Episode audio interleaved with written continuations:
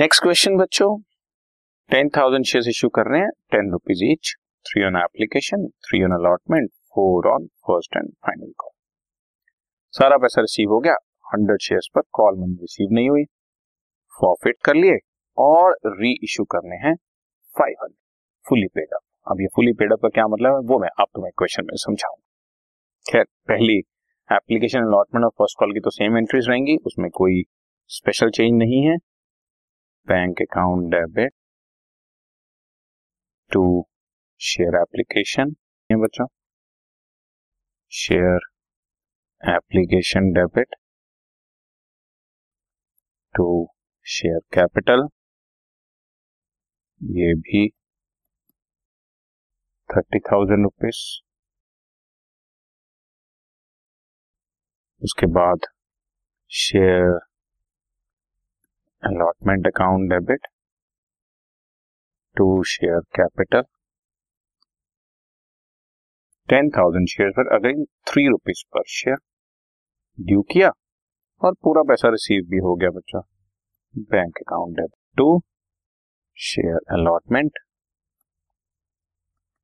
thirty thousand ठीक है? दोनों एप्लीकेशन की हो गई, दोनों अलॉटमेंट की हो गई। अब फ़र्स्ट कॉल ड्यू करते हैं। Share first and final call debit to share capital ten thousand share this time four rupees पर share call is four rupees पर शेयर और अब हंड्रेड शेयर्स का पैसा रिसीव नहीं हुआ हंड्रेड शेयर्स पर four rupees four hundred rupees receive नहीं होगा तो entry bank account debit to share first and final call again आप ये चेक कर लें। कॉल सीनियर्स भी लिखना चाहे तो कॉल सीनियर्स को बीच में डेबिट कर दें। Thirty nine thousand six hundred rupees receive हो गया। ठीक है? इसके बाद ये आपकी फ़र्स्ट कॉल की भी दोनों एंट्री अब इसको फॉरफिट कर ले बच्चों। फॉरफिचर की entry share capital account debit to share forfeited जो पैसा रिसीव हो गया है। और to share unpaid call unpaid call है फ़र्स्ट एंड फाइनल कॉल अगर आप कॉल इन एरियस यूज़ कर रहे होंगे तो फ़र्स्ट एंड फाइनल कॉल नहीं, आप कॉल इन एरियस पढ़ हंड्रेड शेयर हैं। पर शेयर दस रुपए पूरा पैसा मंगा चुके हैं दैट मीन्स थाउज़ेंड जिसमें से फ़र्स्ट कॉल का फोर हंड्रेड रिसीव नहीं हुआ। बाकी सिक्स हंड्रेड फॉरफिटेड में वैसे भी क्रॉस चेक कर लो, तीन रुपए एप्लीकेशन तीन रुपए अलॉटमेंट छह रुपए रिसीव हुआ है हंड्रेड शेयर पर छह रुपए सिक्स हंड्रेड रुपीज़ फॉर में ग्रेट हो गया। जितना रिसीव हुआ है, वही प्रॉफिट में जाएगा। राइट अब री इश्यू की एंट्री आपको मैं पहले समझा तो चुका हूँ। एक बार दोबारा बताता हूँ। Bank debit share forfeited debit to share capital ध्यान से।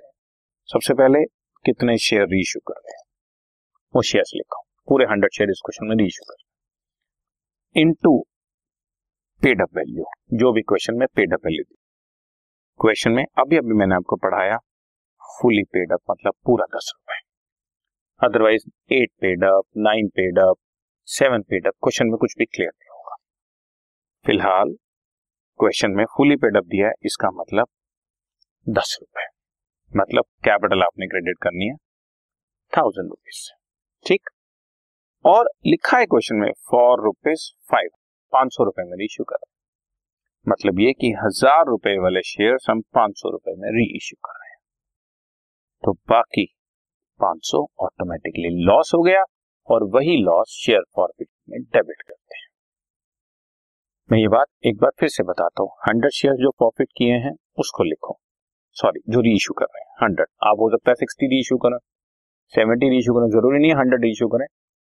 तो जितने री इशू कर रहे हैं, वो लिखें और उसको पेड वैल्यू से मल्टीप्लाई करें। क्वेश्चन में गिवन होगा।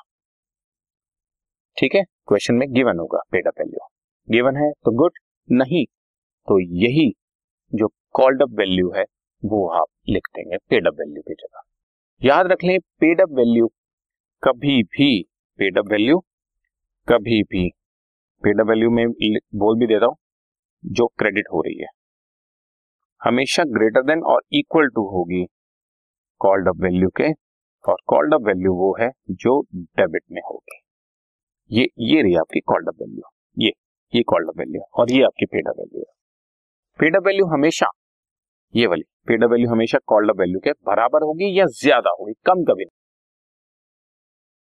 most of the time paid up value given होगी हम उसको यहाँ लिख देंगे नहीं गिवन होगी तो कॉल्ड अप वैल्यू को ही पेड अप वैल्यू लिख ठीक है, इस चीज़ को ध्यान में। थाउज़ेंड आ गया and reissued for five hundred question में लिखा हुआ है reissued for rupees five hundred तो बाकी फाइव हंड्रेड लॉस हो गया। अब इन शेयर्स को फॉरफिट करने पर सिक्स हंड्रेड का प्रॉफिट हुआ था फाइव हंड्रेड का लॉस हो गया है। बाकी हंड्रेड रुपीज़ हमारे पास बचा है नेट प्रॉफिट और इस तरह का बचा हुआ शेयर फॉरफिटेड का अमाउंट जैसा कि मैं आपको समझा चुका हूँ स्पेशल रिज़र्व में ट्रांसफ़र कर देते हैं called capital reserve account called capital reserve account ठीक? समझ आ रही बात? सो so, आपने री इशू करते हुए ये तीनों एंट्रीज को ध्यान में रखना है।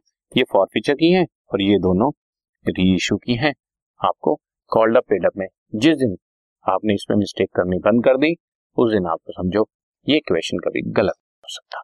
क्योंकि बच्चे कंफ्यूज ही कॉल्ड अपेड पेड अप अगर इसको आप सिस्टमेटिकली उठा लोगे क्वेश्चन आपका. Clear okay done